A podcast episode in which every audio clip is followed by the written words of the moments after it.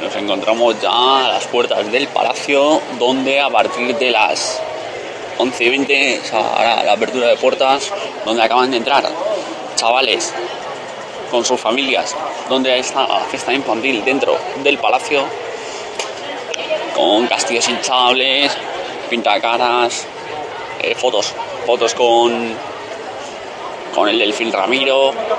eh, y, varias, y varias cosas más. Nos han obsequiado con dos regalos, sojasun, dos yogures, un pack, un pack, dos pack de yogures y dos bolsas corredor de la marca Ahorra Más.